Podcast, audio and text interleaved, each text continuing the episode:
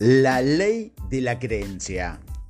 La ley de la creencia dice que todo lo que creas con emoción se convierte en realidad. Tus creencias forman una pantalla de prejuicios a través de la cual ves tu mundo. En otras palabras, no ves el mundo como es, sino el mundo como eres. William James, el psicólogo de la Universidad de Harvard del siglo XXI, dijo, que la creencia crea el hecho real. Siempre piensas y actúas con base en tus creencias básicas, ya sean positivas o negativas. Si tienes creencias positivas y constructivas, tomarás buenas decisiones, instrumentarás las medidas correctas y obtendrás buenos resultados. Si tienes creencias negativas, temerosas o enojadas, tomarás las acciones incorrectas o ninguna acción y obtendrás resultados negativos. Esto es simplemente una cuestión de ley. Ejercicio. Consigue un cuaderno y tráelo contigo durante todo el día. Toma conciencia de cómo percibe las situaciones. Cuando te enfrentas a una decisión, resalta los aspectos positivos y consideras los negativos primero. Haz un seguimiento de estos patrones de pensamiento y realiza un esfuerzo consciente para ver las cosas de manera optimista. Luego, haz un seguimiento de cómo te sientes en general sobre tu día. Asegúrate de anotar todo. Todas las creencias son aprendidas. Afortunadamente, todas las creencias son aprendidas. Todo en lo que crees hoy te ha sido enseñado por alguna manera. Si tienes creencias positivas que afirman la vida, tendrás una vida feliz y saludable. Serás popular y te llevarás bien con otras personas. Si tienes creencias negativas y destructivas, serás dudoso, temeroso, sospechoso, negativo y estarás en constante conflicto con otras personas en tu vida. El punto de partida para la transformación personal es cuestionar tus creencias autolimitantes. Cualquier creencia que tengas que sugiere que tienes limitaciones en cuanto a talento, capacidad, personalidad u otras oportunidades, no suelen ser ciertas. Son limitaciones que te has impuesto al creer en ellas. En el momento en que dejas de creer en estas limitaciones, de alguna manera tu vida entera se ilumina como un amanecer. Hace poco tuve la posibilidad de trabajar con una mujer que experimentaba una gran ansiedad cada vez que iba a tener una conversación con un compañero de trabajo en particular. Ella afirmó que se sentía pequeña e intimidada por este compañero y le costaba trabajo defender lo que necesitaba o quería en su presencia.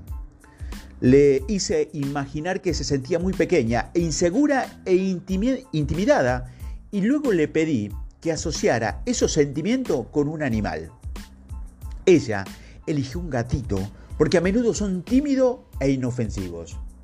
Luego le pedí que pensara en un momento en que se sintiera firme, segura de sí misma y poderosa.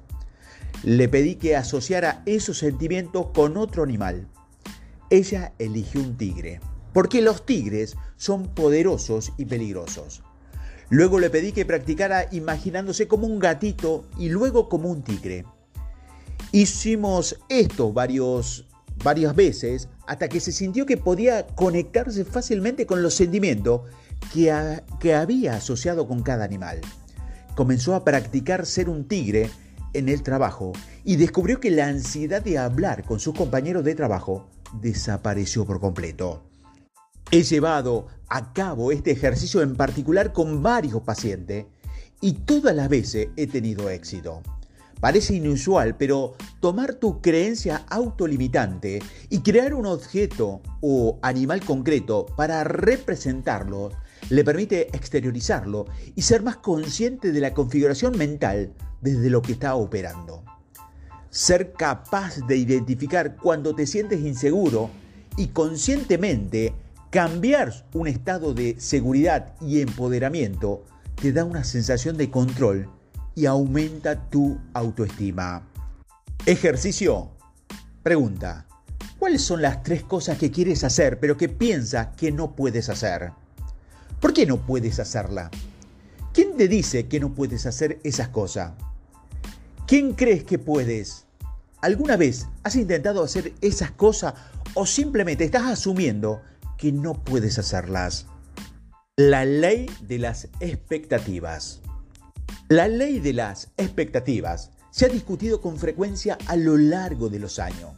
Se usa para explicar muchas cosas de las que suceden en la sociedad, incluidas prácticamente todas las decisiones tomadas en el mercado de valores y en la economía. Dice, todo lo que esperas con confianza se convertirá en tu propia profecía autocumplida. Si esperas ser feliz, exitoso, probablemente lo seas. Si esperas ser popular y querido por otras personas, te comportarás de tal manera que lo hagas realidad. Si esperas tener una vida maravillosa, contribuir a la sociedad y ser respetado por tu familia, amigos y colegas, eso también se convierte en tu profecía autocumplida. Tal vez la mejor actitud que puedes desarrollar es la de una expectativa positiva, en la cual vivas la vida con confianza, esperando que todo salga bien y rara vez te va a decepcionar. La mayoría de las personas infelices tienen una actitud de expectativa negativa esperan ser decepcionados, esperan ser engañados o sobrecargados, esperan ser impopulares o poco queridos. Y sus expectativas también se hacen realidad. Puedes decidir. La buena noticia es que puedes crear tus propias expectativas, ya sean positivas o negativas. La decisión es tuya. Lo único que puedes controlar en el mundo es tu forma de pensar, si tomas el control de tus pensamientos, tomas el control completo de tus emociones, de tus acciones y de tu destino. Tus expectativas están en gran medida formadas por tus creencias. Si crees que eres una buena persona, esperarás ser tratado de manera positiva. Si la persona responde inconsciente o inconscientemente a tus expectativas, ya sea que las conozcas o no, la ley de la atracción. Esta ley ha sido discutida por más de 5.000 años. La literatura popular sugiere que, con base a esta ley, puedes tener todo lo que deseas en la vida si visualizas y tienes pensamientos felices. Algunas personas piensan que por la ley de la atracción, lo que sea que quieran, inevitablemente se verá atraído hacia tu vida. Esta explicación es verdaderamente en parte. Es cierto que tu mente es un imán viviente, de manera inevitable atrae a tu vida a las personas, a los recursos y las experiencias que tienes tus emociones o que están en armonía con tus pensamientos dominantes. La emoción es la clave para entender esta ley.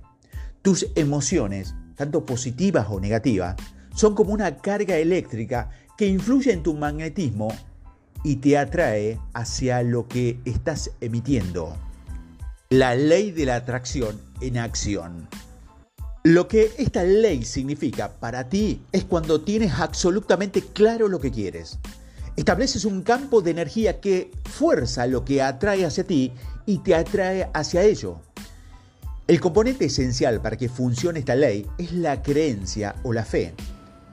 La menor duda a la negatividad con respecto a lo que quieres saboteará el proceso de atraerlo a tu vida. Ejercicio. Imagina que vas a comprar un auto. Decides qué auto te gustaría tener y el color de tu elección.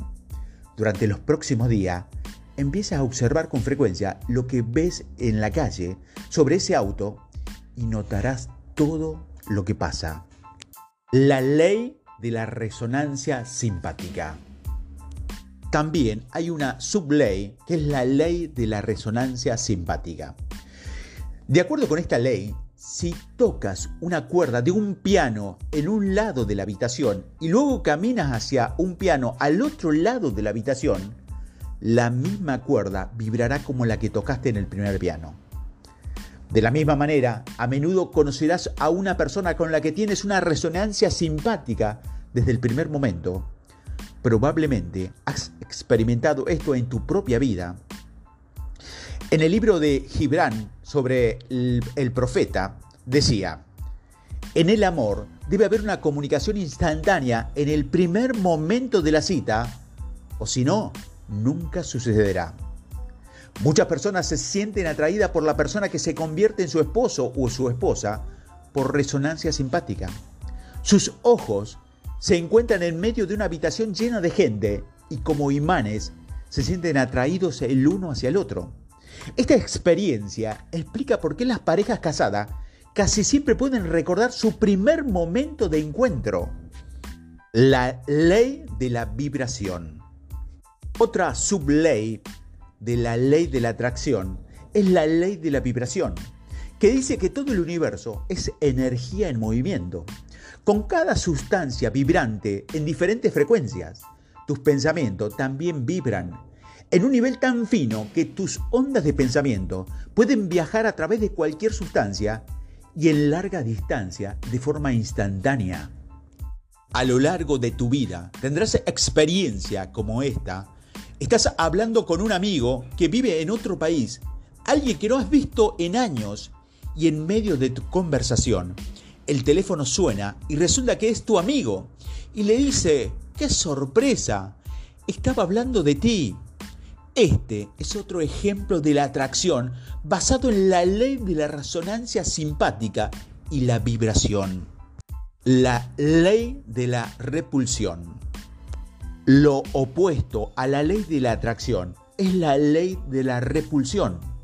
Cuando tienes pensamientos negativos, aprensivos sobre el dinero, sobre lo poco que tiene y cuánto te cuesta todo, creas un campo de energía de fuerzas negativa que aleja el dinero y las oportunidades de tu vida. Esta es la razón principal por la cual muchas personas siguen siendo pobres toda su vida. Quizás lo peor que puedas hacer si quieres tener éxito financiero es criticar a otras personas que lo están haciendo bien o que están ganando más que tú. Este comportamiento generalmente se basa en la envidia, el resentimiento, dos de las peores emociones negativas. Así que elimina todas las esperanzas de éxito en tu vida.